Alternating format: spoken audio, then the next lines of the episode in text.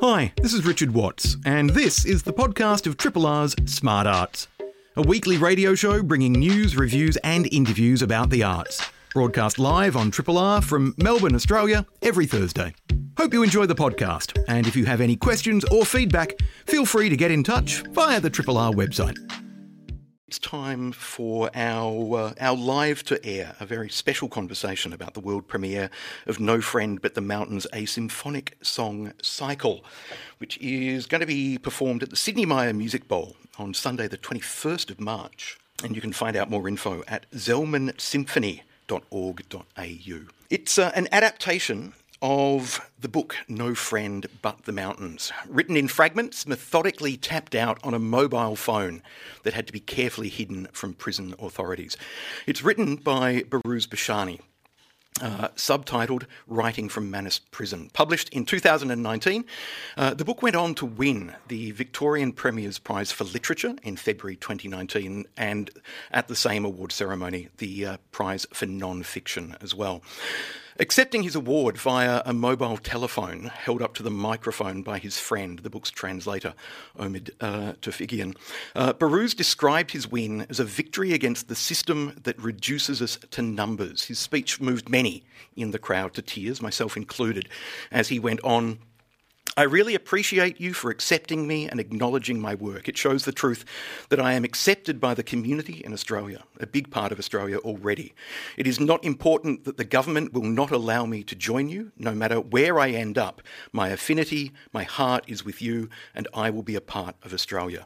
Today, the Kurdish Iranian journalist, human rights defender, poet, film producer, and writer lives in New Zealand, whose compassionate government granted him asylum when ours would not. Uh, Behrouz Boochani and many like him were detained as part of the so called Pacific Solution, jointly supported by both sides of Parliament, under dehumanising conditions on Manus Island, uh, conditions which Behrouz writes about at length in No Friend But the Mountains. It is my great pleasure today to be joined by Behrouz Boochani, his translator and friend Omid Tofighian, and composer Luke Styles to discuss No Friend But the Mountains. Its new incarnation, a song cycle presented by the Zelman Symphony Orchestra, Art Centre Melbourne, and the Wheeler Centre. Gentlemen, thank you very much for joining us. Thank you. Thank you. Thank you. Behrouz, when you were writing No Friend But the Mountains on Manus, uh, which was done including through conversations through Facebook and WhatsApp, what were your original hopes for the manuscript? I'm guessing at the time you did not expect that it would be turned into a symphonic song cycle. Thank you for having me. I think uh, uh, I should talk about the time that I was uh, working as a journalist in, in uh, Manus Island. And uh, so, as you probably know, I was working as a journalist for uh, many years and I was publishing journalism works. But uh, I thought that uh, actually journalism language is not capable that we expose the system. So that's why I shifted my works to uh, literature and art, although when I ended up in Manus Island, I was thinking about this to write a book, but I didn't know that which language should I use. So after uh, a while, I started to write, and I think the, on that time I knew Omid very well through the journalism works because we were working together for such a long time, and. Uh, then I started to write the book. And uh, I remember I expected that we uh, get large uh, readers, but uh, and also I knew and I imagined that this book is going to actually shake the whole system. But I thought that it will take time. It will take at least 10 years that really this book find its way um, it, actually I was shocked when we got a huge uh, reaction from people in Australia, and then later uh, all around the world. And uh, but we expected that we get some uh, good attention, but not like this. Um, and also we expected that on future uh, more artists and uh, academics engage with the materials that we create. And also, I was thinking about the music actually. I expected that, but not in a short time, in two, three years. That and when Luke uh, approached me, uh, we had a long uh, conversation and uh, we discussed this. So in some ways I expected, and in some ways not really. Luke, how did you discover the book, and why did you decide it was the right piece of work to adapt into a, a, a symphonic song cycle? Well, I was working in Perth at the time, and I was working on my opera Ned Kelly, and the singer Adrian Tamburini, who's singing in the premiere of the song cycle, was reading Behrouz's book. And he suggested that I have a read of it and get a copy myself because there was this brilliant flow between poetry and prose in the in the book. And he thought there was a musicality there. So I bought the book, I read it, absolutely agreed. The music kind of leaped out from the page.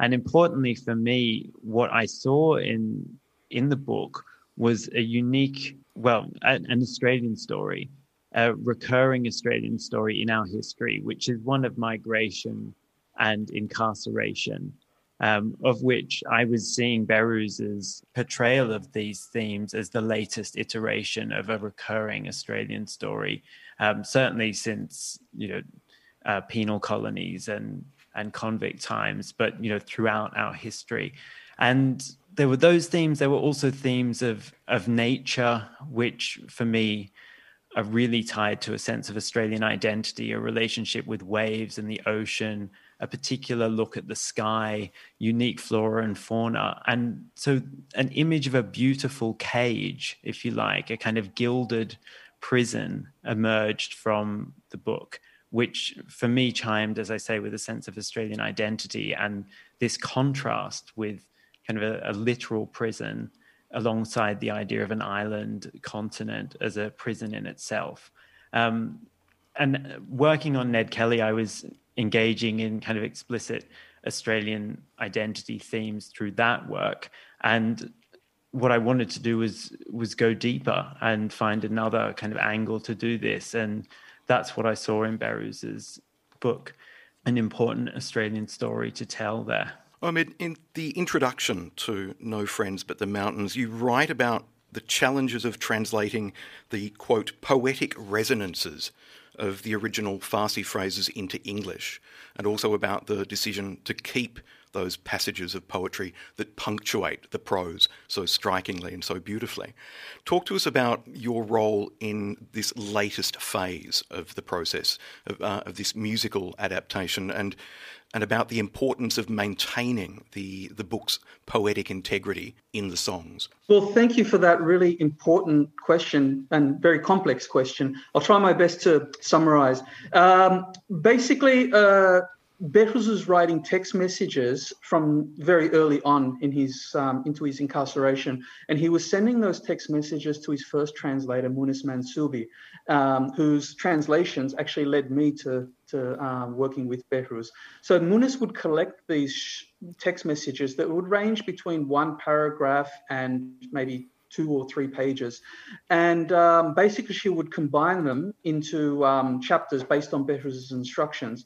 Then she would make them into PDFs and then she would send me the PDFs. And while I was translating, Behrouz would be sending me more messages to insert. And so you can already imagine how complicated it is and, and how difficult it is for me to explain. But when I when I was reading, uh, I knew it was a masterpiece. But at the same time, I was wondering, as someone who didn't have training in translation, uh, I was wondering how would I convert these really long sentences in Farsi into English? Because Farsi, um, uh, like a lot of Romance languages and also German, uh, has very long sentences with the subject at the beginning and the verb right at the end. And in between, you have all of these consecutive, complicated, varying clauses.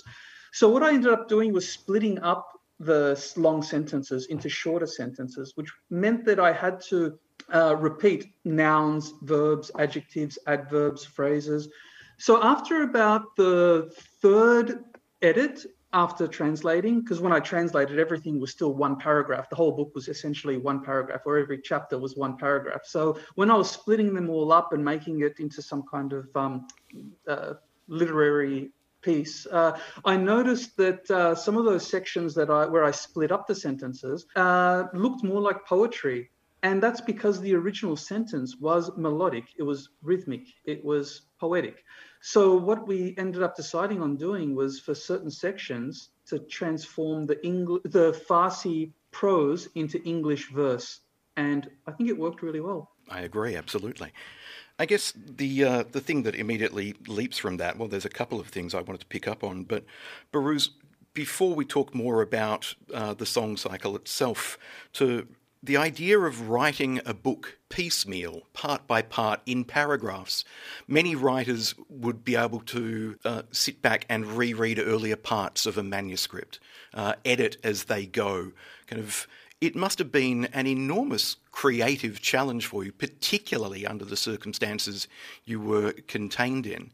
Uh, to think about this as this body of work as a whole thing. How did you approach the writing of it? Were you focused on it as a body of work, or were you focused on just making the individual parts as strong as they could be and hoping that the connections would later flow between them? Uh, actually, the, I think it is a good question because uh, just people think about this that writing a book, a whole book on WhatsApp is difficult, but really people cannot imagine that what is the difficulties. You know just they look at the whole picture that someone write a book on uh, whatsapp but it's really difficult because i didn't have uh, this opportunity to really re-edit and uh, rewrite some uh, paragraphs of the book because uh, just i had to write it once and uh, so it was really difficult when you have a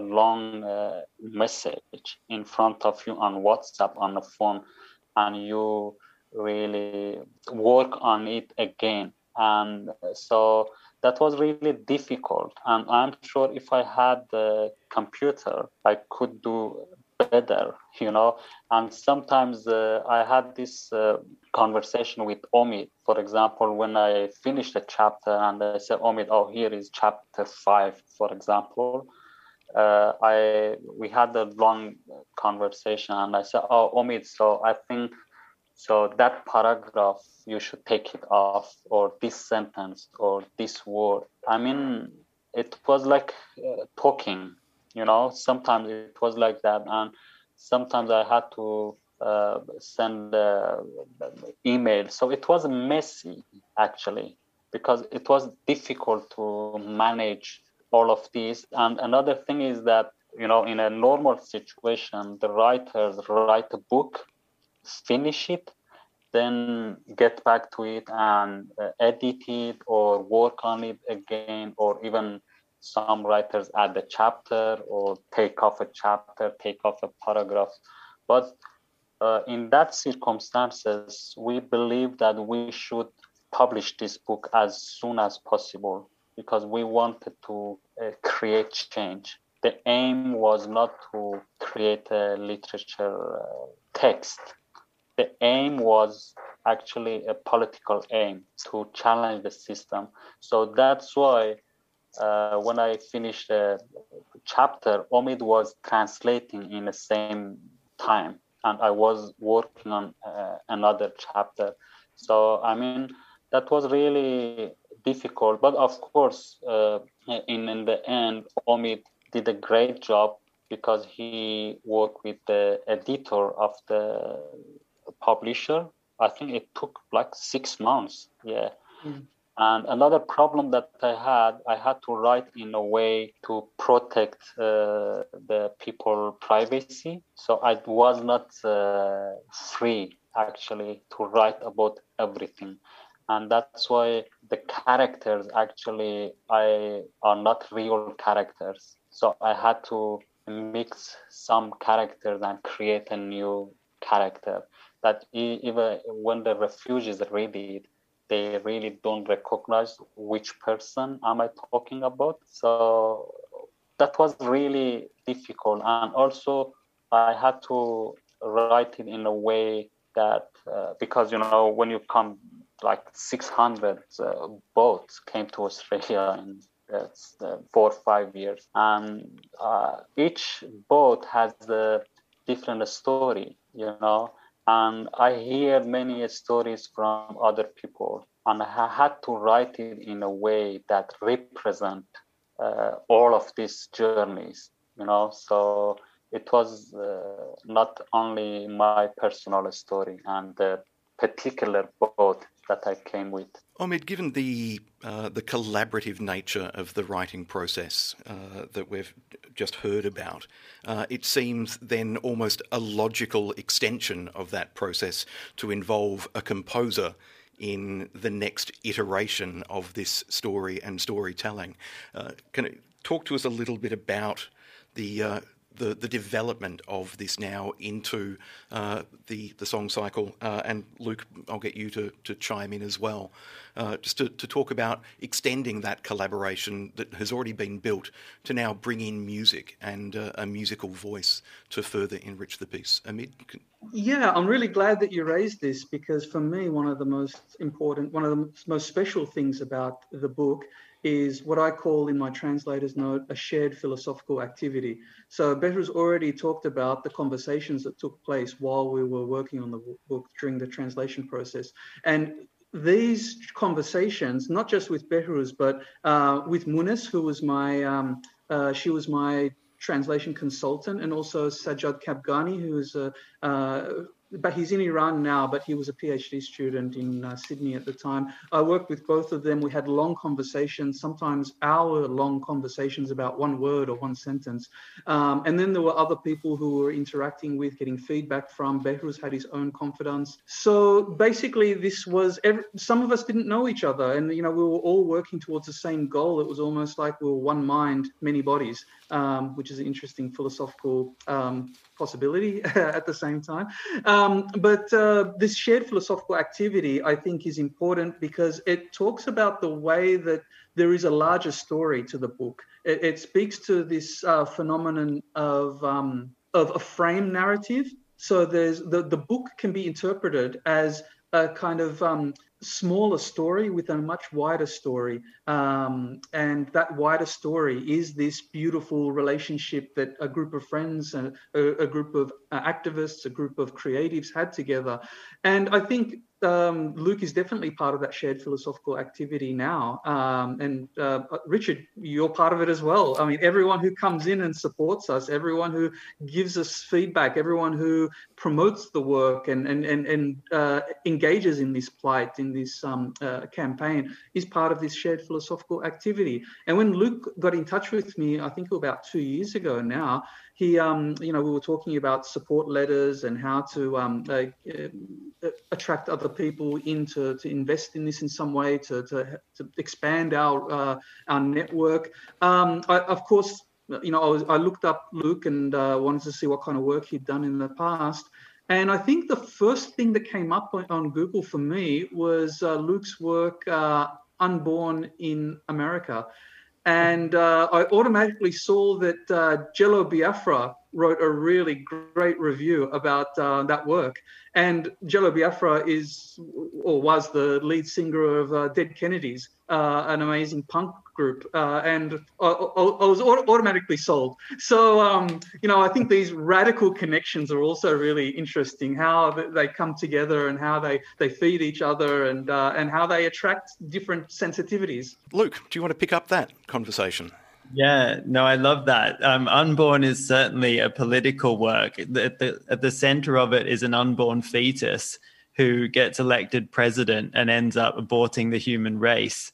Um, so it's a satirical cabaret opera, but with deeply serious um, issues around um, abortion at its center. Um, not just that, but lots of other things. And it's you know it's funny and it's kind of anarchic and yeah political as satire is so i'm glad that was the piece that that you listened to it's also a very lyrical work and it's for the voice and you know that's a direct translation into this new song cycle because having a voice at the center of this this new piece and that most human of musical sounds, the human voice, um, is really key, I think, to translating a lot of these ideas into music. And talk to us just briefly, uh, perhaps, about the music itself to capture the emotional intensity of the book, the truth of the book, and the the fact that it is beautifully written about terrible circumstances. How do you do yeah. justice to that? Sure. Well, I mean, if I was to translate the book into music, it would be a kind of week or a two week long event. So, certainly the text that I chose is a tiny fraction of, of the book's complete text. And therefore, it needed to tell its own story that was as compact as the amount of text that, that I chose. So, what's there is really this sense of a journey. And it's the journey that Behrouz goes on, but it could be the journey of of an Irish convict coming to Australia or someone coming from Vietnam after the Vietnam War or an Italian or Greek refugee fleeing the Second World War. It has that kind of shared Australian experience to it. Um, it describes you know this journey in terms of the dimensions of the boat, the unfamiliar waves, waves of a foreign ocean, and you know I feel that when I'm in Europe, the water is different to when I'm in Australia. The light is different. So the first half of the work is really about this journey, and then we get to the prison, and again Behrouz is describing his present prison experience, but it chimed with descriptions of the kind of water prisons on Norfolk Island where people were chained kind of into the water and as the tide rose they would you know be more and more submerged so it's this kind of this exploration of the idea of a cage um, a prison um, that then turns very philosophical Behrouz talks about you know the absurdity of life and it the end of the work moves into this contemplation of, of human nature more and more. So that's, yeah, the rough trajectory of the work through the music. Triple R is the station you're tuned to, 102.7 on your FM dial and streaming around the world at rrr.org.au. And if you're just joining us, uh, we are discussing the world premiere of No Friend But the Mountains, a symphonic song cycle, uh, a collaborative piece uh, inspired by uh, Behrouz Boochani's award winning book, No Friends But the Mountains, Writing from Manus Prison. Behrouz, the uh, decision to subtitle the book Writing from Manus Prison rather than writing from Manus Island. Talk to us a little bit about that decision uh, and the uh, the way you've chosen to explore in the book uh, the uh, the idea of the, uh, I, the, I, believe the phrase is uh, is hierarchy, the um, social systems of domination and oppression, which Manus really seemed to be set up to do. It wasn't just a place to hold people. The way you write about it, it was a place to break people down. Yeah, exactly. I think uh, that is a very good point, important point that you mentioned. That that prison system was not designed to just hold people. It was designed to really take people identity and dehumanize them and actually humiliate them and reduce them to a number and in the end through this uh, systematic torture they forced them to go back to their countries forced them to accept that send us back to our own countries and to the place that the refugees really uh, fled and I think that is very important. So the main uh, uh, one of the key concepts in this book is uh, the concept of a hierarchical system, which uh, actually this uh, is really is about the system of control that how the system was designed to control people and also to divide our own small community, create hate between uh, our small community, and create competition between the detainees. And uh, uh, that is the whole that you really, it is a system of control that the, their aim in the end, their aim is that the detainees really don't feel uh, life, don't feel freedom, even for a second. So that is the whole system. And so later, I and Omid we developed uh, another concept, Manus prison theory, which uh, we say that how there are many similarities between Manus prison system and uh, in a free society, like the, the other structures like airport, education system, I don't know, universities, everywhere we have a kind of Manus prison system. But we say that the original system exists in uh, Manus prison system and in Manus Island, and we should really study that. We should try to understand it. And the aim of the book actually was that to expose this system. So that's why sometimes I say that this book is a like a kind of psychological and sociological uh, text you know, and a political text just to expose the soul of that system. So that is what, of course, I use the quite special term for the title no friend but the mountain, which is uh, related to a Kurdish term that Kurds uh, know how don't have a friend but the mountain. Yeah, so that is related to the history of resistance in Kurdistan against uh, in front of colonialism, yeah. and also the prism. The word that I used for that actually was uh, to challenge the language of uh, propaganda, the language of the media, and the language of the politicians that they say this place is the offshore processing center. No, it's not offshore processing center. It is a prison. It is a place worse than a prison. So that is the whole story. Omid, how quickly did you become aware when you were editing the book that you were indeed editing uh, uh, something which is, as uh, has just told us, that is a it's a philosophical textbook, uh, a political textbook, as much as a memoir or a story. Oh, um, I'm certain, uh, I was certain that this book was um, multidimensional. Um, it was uh, a, a, huge contribution to history and literature. I was certain of that even before I started reading it. It was when I um, came across Behrouz's journalism. When I read his journalism, um, uh, first of all, the article that Moones translated, and I uh, found out about Behrouz. And then when I started translating Behrouz's journalism, I realized that there were different layers of meaning um, that were uh, um, being represented. Uh, and uh, these included uh, philosophy, politics, um, testimony, but also um, poetry, uh, culture, um, there was a, a, sensitivity to different forms of oppression um, throughout history, um, different people's plights. And the more Behrouz became familiar with Australia's history, we uh, he started to um, make reference to, and some, sometimes explicitly, uh, sometimes implicitly, to um, the dispossession, displacement, and ongoing suppression of um, Aboriginal and Torres Strait Islander peoples in Australia. So this was something that I became familiar with before I started on the book. but when I uh, got the first chapter um, and I started reading, I think I was two or three pages into it, and I said to myself, "This is going to be a masterpiece." I'm so glad I didn't um, uh, turn down the opportunity to translate this because uh, I knew from the beginning that um, it was going to be something special. It was going to be a, a, part of Australian history. It was going to be a part of the history of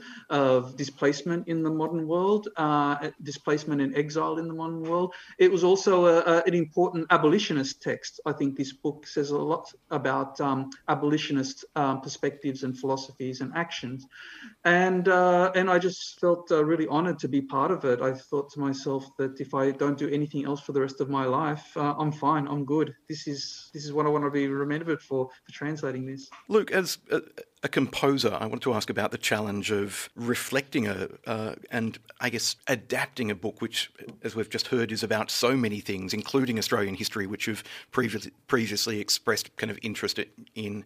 Uh, but how do you create the musical idea of a system of control, of a, a, beautiful prison, to echo some phrases that we've heard used in this conversation? Having spoken to you in the past about uh, the Ned Kelly opera, for example, I know that you in, incorporate incorporated existing folk songs into that work, for example. Mm. You deliberately wove in uh, kind of percussive music to represent the, the forging of the armour uh, and so forth. So, what's been your approach in the, the musical adaptation and creation of No Friend But the Mountains, a symphonic song cycle? Yeah, it's a great question. Um, I think to start with, you know, you need to see them as two separate works. That the book is its own work, and this piece of music is its own work. And there's an obvious link, which is the use of the text. But there's things that are much better expressed in words and in the book than would be expressed in music. And you know, the complexity of some of these political ideas and philosophical ideas and systems um, you could translate them into music but they're not the things that that i've translated or you know attempt to to kind of find a, a connection with my voice because you know i can't tell Behrouz's story. I can't i don't have a lived refugee or asylum seeker experience. And i wouldn't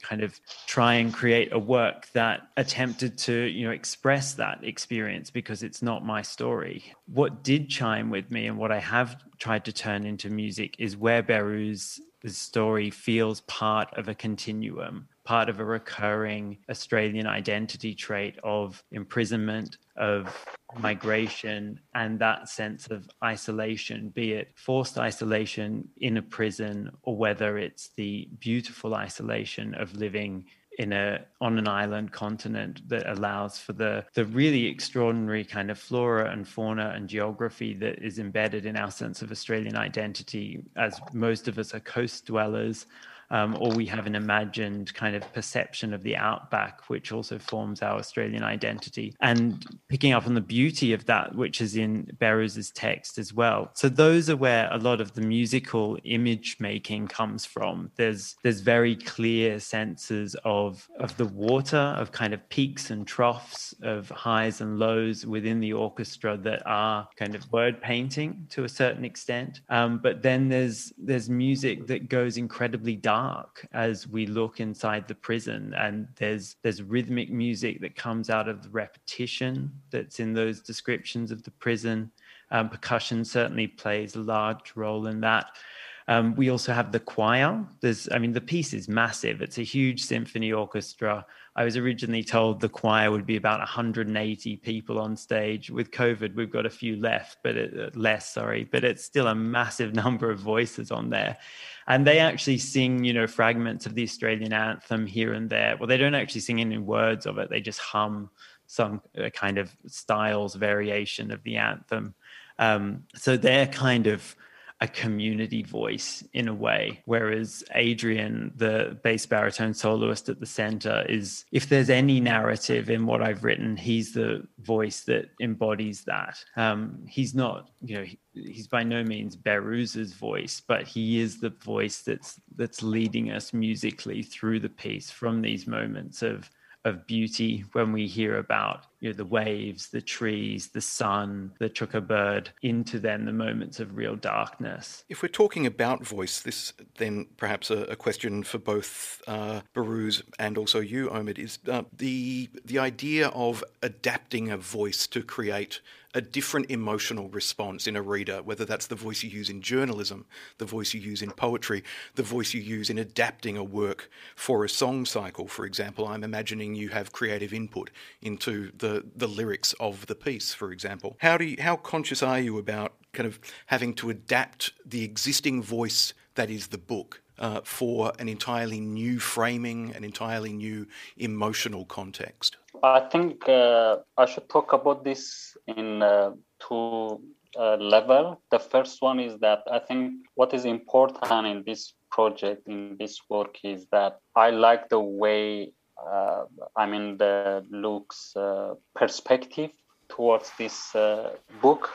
So he actually he is not really just follow uh, the book. He is not just interpret or I mean shift the book and create uh, to a music. Actually, he uh, contribute the Australian perspective with the book. You know what I mean?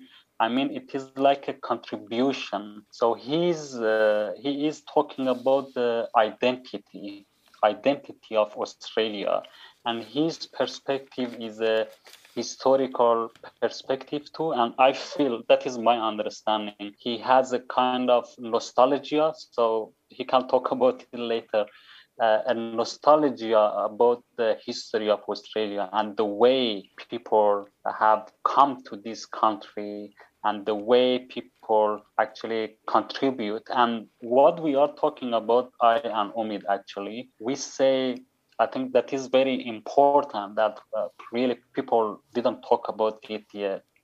That Manus prison system, Nauru, all of these prison systems are a part of Australia are a part of Australian identity. And I say that it is the Manus Island is the uh, unconscious part of Australia, you know, and uh, has an impact, a huge impact on political culture in Australia. And in other side, we contribute to the Australian society through this work and other works. And also the Australian people resist in front of the system you know i mean this work actually is uh, rep- representing the voice of australian people who are really angry who are really cannot and don't want to accept this and they reject this uh, horrible policy towards the refugees the way the system treat the refugees. And it is a, like a kind of resistance. And i think Luke the, is resisting in front of this system through this book. And that's why I like this book because it's not the voice of the book. Actually, the book creates a space for him to create this music, which has a, its own particular identity, which is an Australian identity.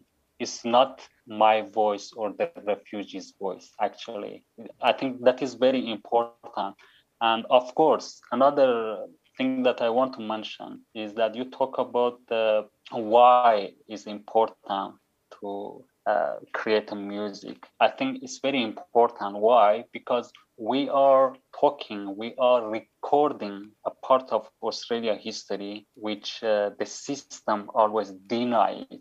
You know, if you look at the history of Australia, the system, the Australian mentality is like that. They just deny. They say, "Oh, we didn't do this," or even we did that, but it was not horrible like that that you say. And uh, it's very easy that people forget about it because the whole story is about marginalized people. It's about the, I call it the unofficial part of Australia history. So it's very easy that people forget about it, you know. So what we are doing actually, and what Luke did, is that we create another work which uh, in a different language in musical language and that actually we record a part of australia history in a different language, in a different platform. And I think that, and we are continue, we, we are working on this. So our, we are working on a play, which is coming out. A journal is coming out, a movie. So we are working on, but we won't stay here just on this book. So we are creating new opportunities and i think that is very important i i, I like this book really this uh, work i mean the the idea of creating this work is important and the way look uh, look at it i really like that Omid, we're almost out of time. Do you want to pick, quickly pick up on any of those points? Yeah, just very quickly. I think Behrouz explained it really well. But um, uh, on the issue of voice, what was important for me while I was translating was to uh, constantly be in consultation with Behrouz, to collaborate with him, to to um, ask him for different leads and different um, symbols and uh, and inspirations to help me with my translation. So this led me on a, a long journey, um, and uh, part of that journey was was uh, in analysing and, and researching uh, Kurdish resistance and Kurdish history and Kurdish literature and storytelling traditions.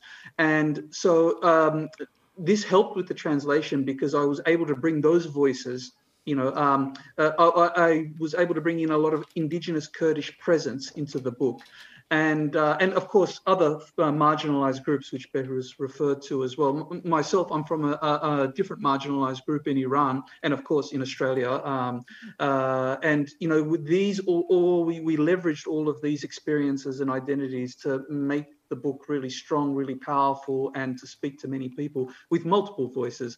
So I think um, uh, what uh, what Luke is doing is actually introducing more voices, uh, enhancing or amplifying the voices that are there, but introducing more voices so that more people can identify with the with the form of resistance that it represents. Just one last thing is uh, that I, I, I really believe that uh, in a situation where uh, that is that is based on that's controlled by suppression, domination and also subjugation, uh, I, I, think it's important that to uh, acknowledge that time is taken away from people. And the, one of the best ways of reclaiming time is by introducing new rhythms, new patterns, uh, and I think music does that really well. Speaking of time, we are going to have to wrap up the conversation. I am uh, very sorry, but I should just remind people that the world premiere of No Friend But the Mountains, a symphonic song cycle presented uh, by Zelman Symphony Orchestra, Art Centre Melbourne, and the Wheeler Centre, is taking place on Sunday, the 21st of March, at the Sidney Myer Music Bowl as part of Art Centre Melbourne's Live at the Bowl Summer Festival. For more information, go to liveatthebowl.com.au or zelmansymphony.org.au and you can book tickets through Ticketek 132849. You've been listening to Behrouz Boochani, Luke Styles, and Omid uh, Tofighian in conversation live on Triple R. Thank you to everyone who's been listening or been watching via the Triple R website and YouTube page. If you missed the chat, you can listen back via radio on demand or watch it on Triple R's website and YouTube channels. Behrouz, Luke, and Omid, thank you so much for joining me on the program today. It's been an absolute pleasure. Triple R.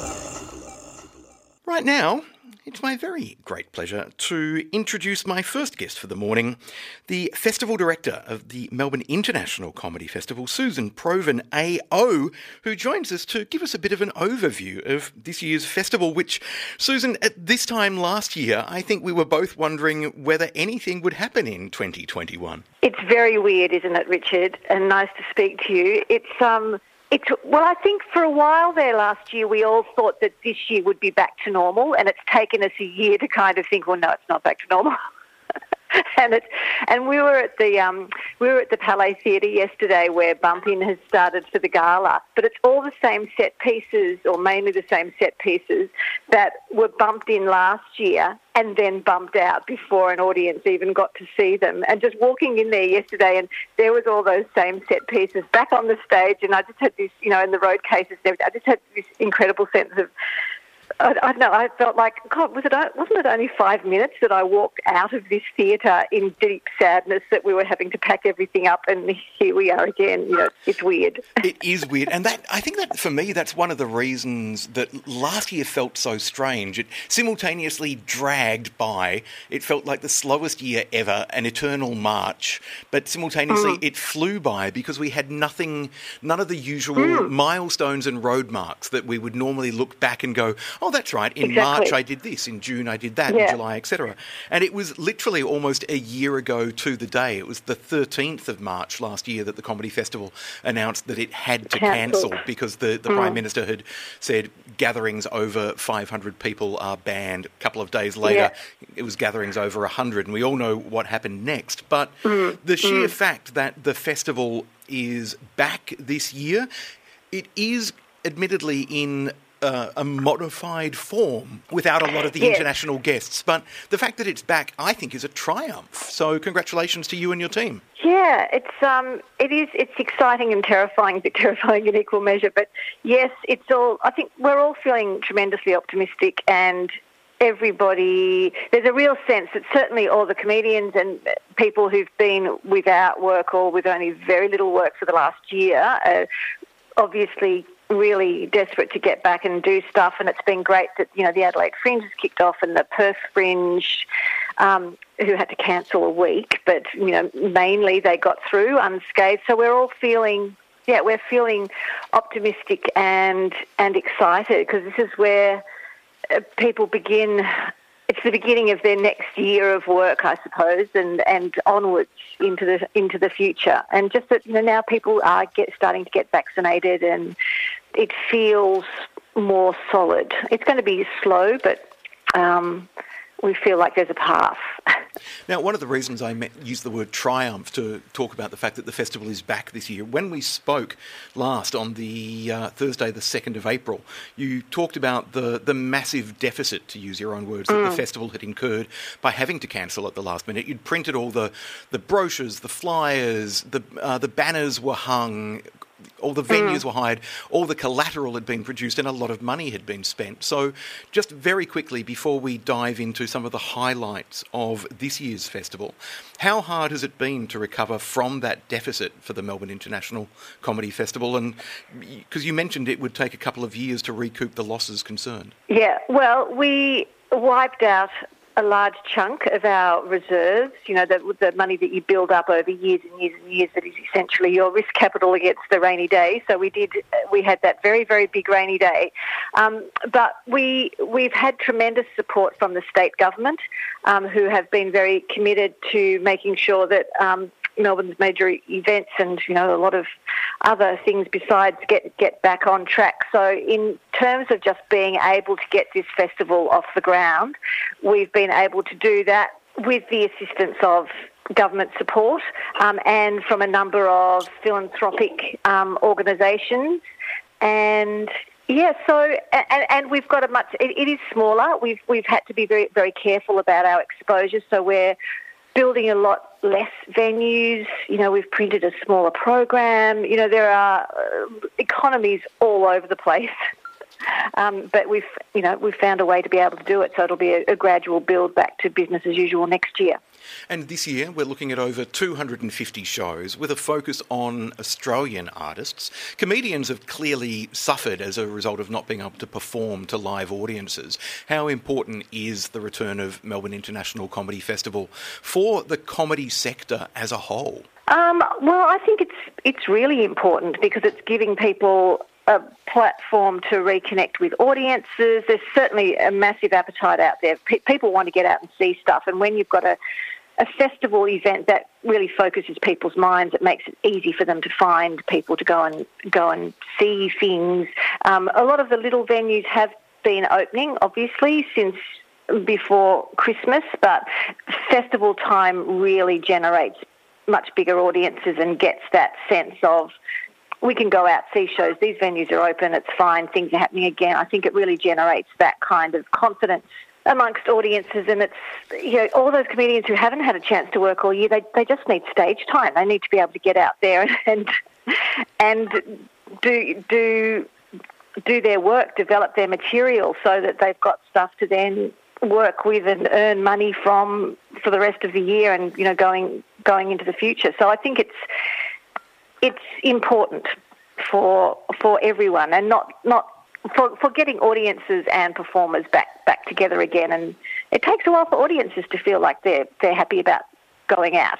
Um, to, to know that things are open and also to know that people like us are taking their health and safety seriously. So, you know, there's more hand sanitizer than you've ever seen around festival planning. But it's not just that, it's also just reducing numbers um, in venues so that venues won't feel as crowded. It, it will feel, it will probably feel a bit different to a lot of audiences because they'll think, oh, this is normally rammed, it's not rammed. And it's not rammed deliberately. you know, we don't. There's a huge planning with all venues has gone into making sure that, you know, people waiting to go into shows don't cross over in tight little crowded corridors with the people who are coming out of shows. You know, we've we've learnt more about how much fresh air goes through different kinds of air conditioners than we ever thought we would need to know in our lives. Um, you know, just all of that all of that stuff. And it's about, we want audiences to feel confident to know that they can come out, and a lot of thought has gone into making sure it's as safe as it can possibly be for them to sit and watch that show and enjoy themselves. And likewise for the staff, obviously, and and all the performers and producers. And one of the things that's intriguing about this year's Melbourne International Comedy Festival program is that audiences don't have to go into the city to see shows. The festival has adapted the uh, comedy is commuting, going out to comedy various kind of uh, locales and neighbourhoods around Melbourne. So Howler in Brunswick, Broadmeadows Town Hall, Hawthorn Arts Centre, Footscray Community Arts Centre, uh, Kingston Arts Centre over in Moorabbin. Comedians will be going out to the suburbs to perform rather than people from the suburbs having to necessarily come into the city. So, again, a way to make people feel safer uh, by playing yeah. up that sense of hyper locality that's been a, a key kind of indicator of the arts over the last six to 12 months. Yeah, well, we thought it was worth uh, doing a bit of that, just pushing pushing out a bit, and it's it's being received quite you know, quite well so far, which is great because we were conscious of it with the lockdown in the last year. A lot of people people have become very connected with their neighbourhoods and just really can't be bothered going much further, even, or they don't feel comfortable about going much further. So yeah, we've got half a dozen, well, more than half a dozen shows uh, in different uh, suburban locations, just you know, just outside the CBD, so that people who don't want to necessarily go into the CBD can find something handy. It's also an opportunity because we're um, the comedians doing uh, some of those shows are people who haven't got. Uh, who aren't doing festival seasons. Uh, you know, some of them are, are, some of them are not, because not not every comedian who would normally do a festival season um, had the resources to get up a show for this year. They just didn't feel like they'd had enough time or stage time to develop a new show, or you know, they didn't have the money for getting it on and stuff. So, you know, we're trying to support those little bits and pieces. So there, so there will be some people doing those suburban shows who you won't necessarily see doing a whole season. So yeah, it's uh, that that that is something different, um, which does address our you know how things are are at the moment, and you know we might continue doing that because it is it's seeming to be received quite well. So and the festival. It's good. We've also I was just going to jump in there to say you've also uh, kind of continued uh, the idea of the online experience and online engagement. That's also part of the festival this year. And. I'm so delighted to see that arts organisations are maintaining this. Uh, uh, friends who uh, live with disability uh, have commented on the fact that, oh, once the, the broader population suddenly needed broader access to events, and because we uh, kind of suddenly it all happened, and they were concerned that it would stop happening once venues had reopened. But the idea of uh, streamed shows, online experiences, one of which is to reference what you were saying earlier about comedians not necessarily having the opportunity to test out material in front of live audiences. The Comedy Rooms of Melbourne uh, event hosted by Dave Thornton, which is mm. looking at the, the venues across Melbourne where comedians do cut their teeth, where they do tighten and hone material this is just one of many online events and experiences that the festival are offering this year. Yeah, absolutely. Because we, we were very conscious that there would be people who didn't feel comfortable about coming out and seeing a lot of shows, and so we wanted to make sure that there was that they could still engage with the festival and watch stuff online. And also, to be honest, you know, it's a backup because just in case, who knows what you know, touch wood, everything will go smoothly. But we wanted to ha- make sure that we had had a program that no matter what happens, we can still we can still deliver, and it gave us the opportunity to do some really fun things. You know, like the uh, something that celebrates all those little those little venues that are the are the comedy fabric of Melbourne and have been forever. So it's it's great for people to have a glimpse at those venues, and hopefully they'll they'll be introduced. You know, there'll there'll be people who watch that little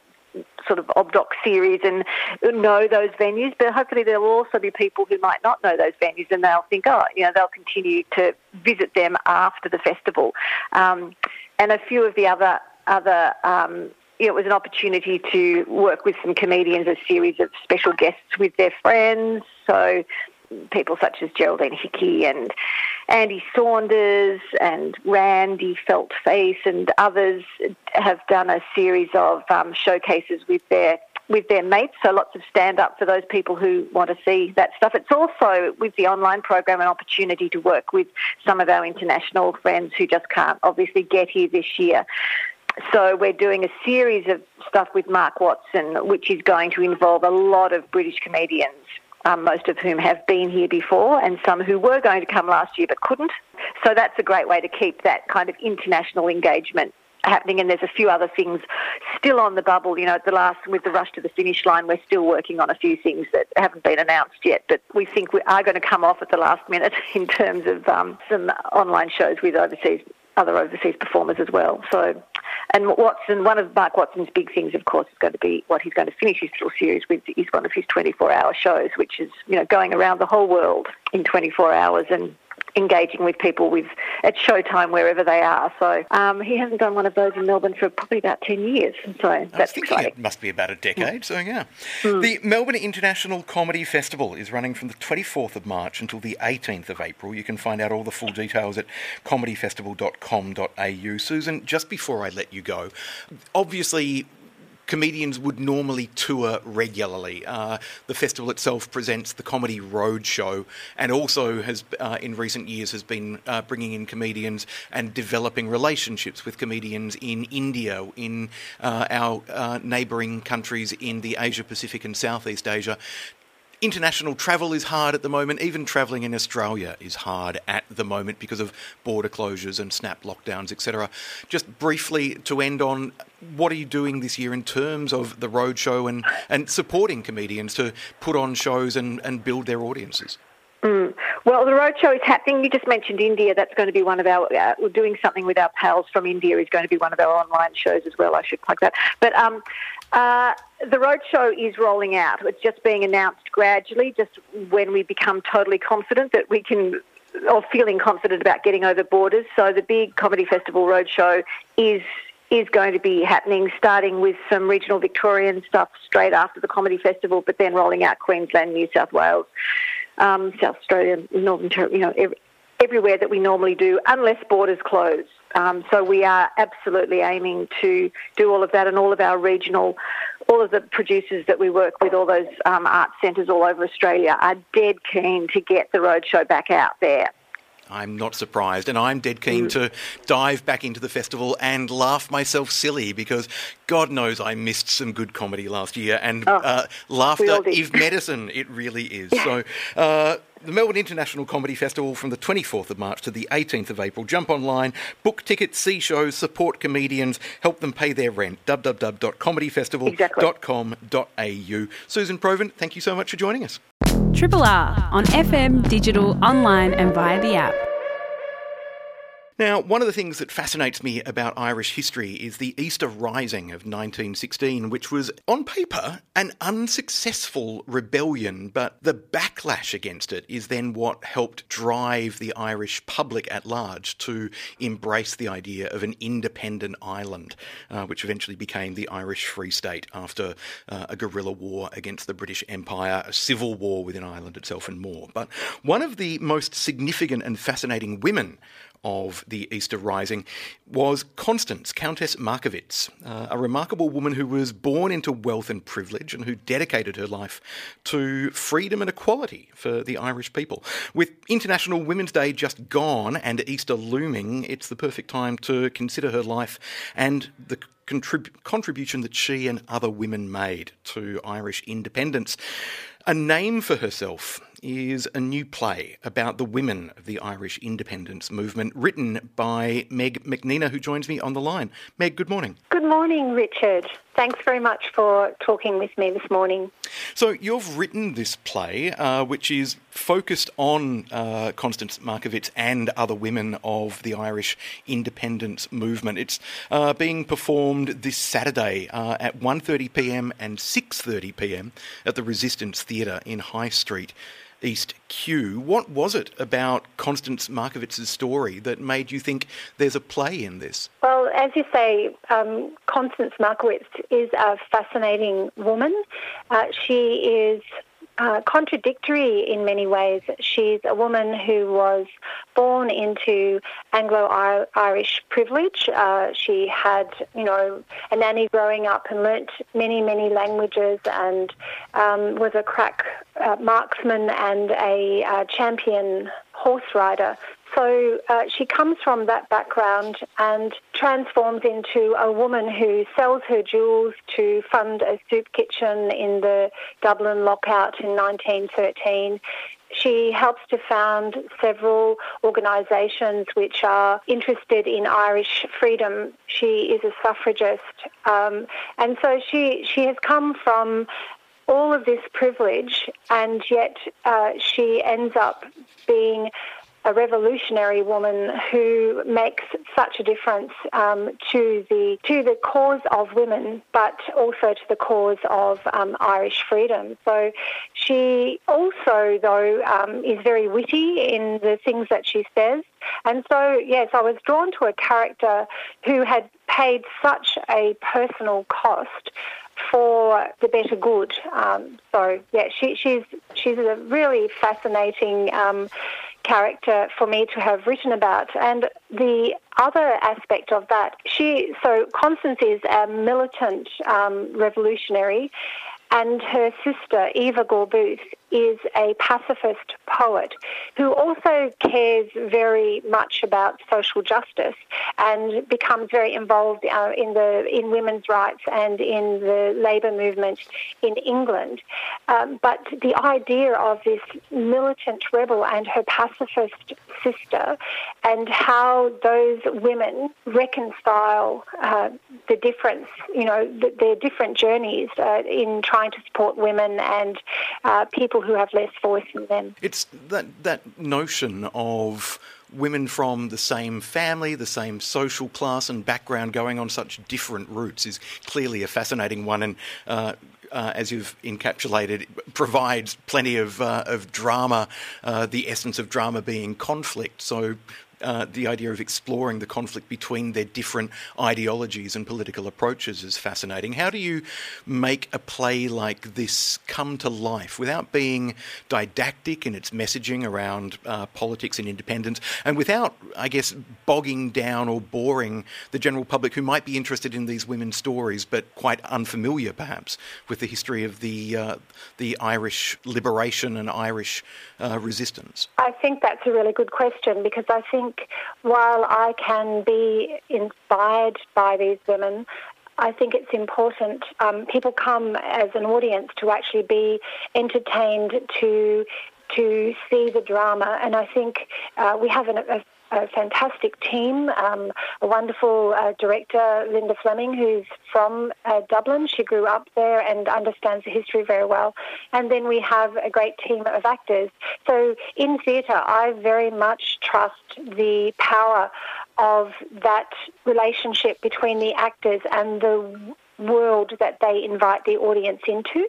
So um, when I write, I usually write very minimally set uh, pieces so that the power of creating the world is very much between the actors and the audience. There's quite a lot of humour in the play as well, and I think that's also engaging. There's quite funny bits between um, uh, Constance and her sister. They have an ongoing um, sibling rivalry over all sorts of things. Um, Eva herself was a poet and um, a playwright, and so there's this. Um, and sorry, Constance uh, was an actress as well. Uh, she uh, acted in plays and helped produce them at the Abbey Theatre. And so there's an ongoing rivalry between them. Uh, there's um, a priest uh, who uh, happens to visit her and uh, part of uh, his journey is to actually have the patience to have to deal with her because she can be quite a demanding and impatient woman as well. So I think an engaging drama not only puts forward this person whom I admire, but it also looks at her vulnerabilities and the ways in which she can be annoying. she can be annoying to her sister and the people around her. And I think that that's the difference between uh, doing something that's didactic and creating a human drama. Now, uh, Lady Gregory, one of the founders of the Abbey Theatre and uh, a significant figure in Irish literature. After uh, Constance died, uh, she described her as a jealous meddler in the Abbey and also in Hugh Lane's gallery. Uh, but uh, her energy found a better scope when she took up the labour movement. And then, obviously, that involvement with the, the labour movement then led to her involvement in the Easter Rising and the, the cause of Irish independence from Britain. One of the things which fascinates me about that period, of course, is that uh, women were considered equal partners in the rebellion. The, uh, the, the proclamation of independence read on the steps of the uh, the GPO in the heart of Dublin talked about equality for all in Ireland, a radical statement at the time after the rebellion, it seems like some of those socialist goals, the the aspects around equality for all, were kind of were pushed off to the side and uh, and overlooked. And as we saw, the uh, the the rise of the power of the church played a key role in that. Uh, does your play explore the, the, the aftermath of the rebellion and how Constance was was jailed, uh, elected to the British Parliament, but refused to take her seat, and that kind of chafing between her socialist and feminist ideals and the reality of what Ireland became? Yes, the play is very uh, concerned about uh, Constance's journey uh, from a young woman um, being taught to shoot and hunt uh, with her father, right through uh, to her election to Westminster. But uh, it sows the seeds for the unrest. I think it's interesting when you look at what happened. Um, if you think about Constance, one of her um, very close mentors was James Connolly, um, a very renowned uh, socialist. And when you think about the leaders of the rising, the, the poets and the social changes, and them having been wiped out. So that voice, I think, for those socialist ideals um, was snuffed a bit with their passing. Um, and I think that uh, the play does, uh, James Connolly is uh, one of the characters in the play. And so that relationship between um, what his ideals are about sort of workers and that uh, revolution starts with the hands, not the minds, and that you actually have to, that you can't teach a starving man anything. So that sort of uh, pragmatic uh, socialism that tries to create an even um, playing field. And that's certainly a big change uh, for Constance from where she's come from. And certainly, if you can imagine, she was treated at first as a person of great suspicion because uh, she arrived to some of her first uh, meetings with the women, um, you know, coming from a soiree with, you know, sort of jewels in her hair and sort of flouncing about. Um, so she had to earn her way into all of that. And that is one of the themes is that she remains an outsider. So it's that struggle of earning your way, uh, having and being sort of branded from um, your your upbringing and, and your beliefs. Uh, so yes, um, the play does uh, look at that as well. It looks at the inconsistencies. It certainly uh, looks at the, the changing position of the church uh, in amongst all of that history as well, and uh, the priest is a great uh, foil uh, for that because uh, certainly they have some challenging conversations. The play is called A Name for Herself, written by Meg McNena, and who is also producing the work.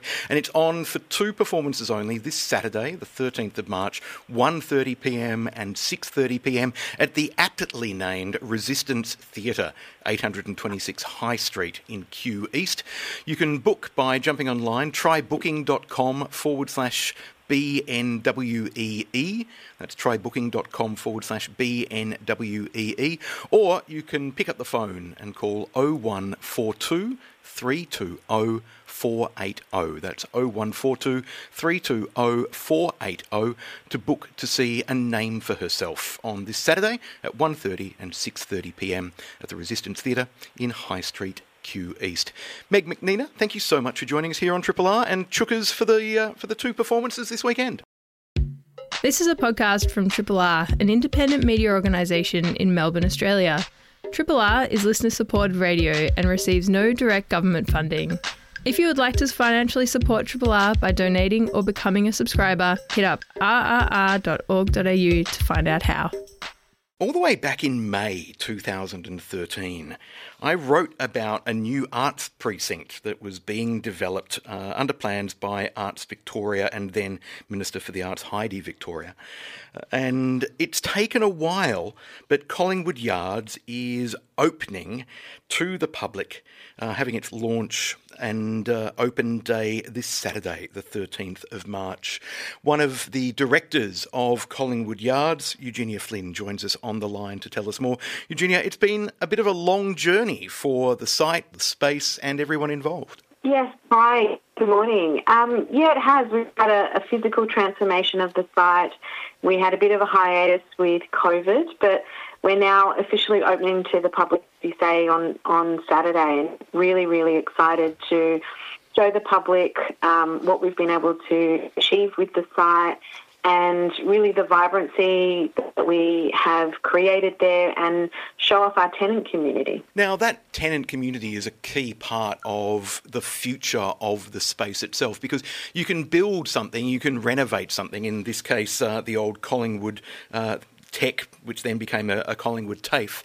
Uh, but until you add artists to the mix to create that fine grain and uh, that that variety of uh, of institutions, of galleries, of cafes, of of shops, of music studios, and more. That talk to us about that mix of artists and artisans and businesses that will be kind of activating, in inverted commas, to use an over overused arts industry phrase, that will be activating Collingwood Yards. Yeah, you know, it's one of those things that for me, watching that process of organisations, artists move into the site and take it over, make it their own, and already begin doing things like collaborating together.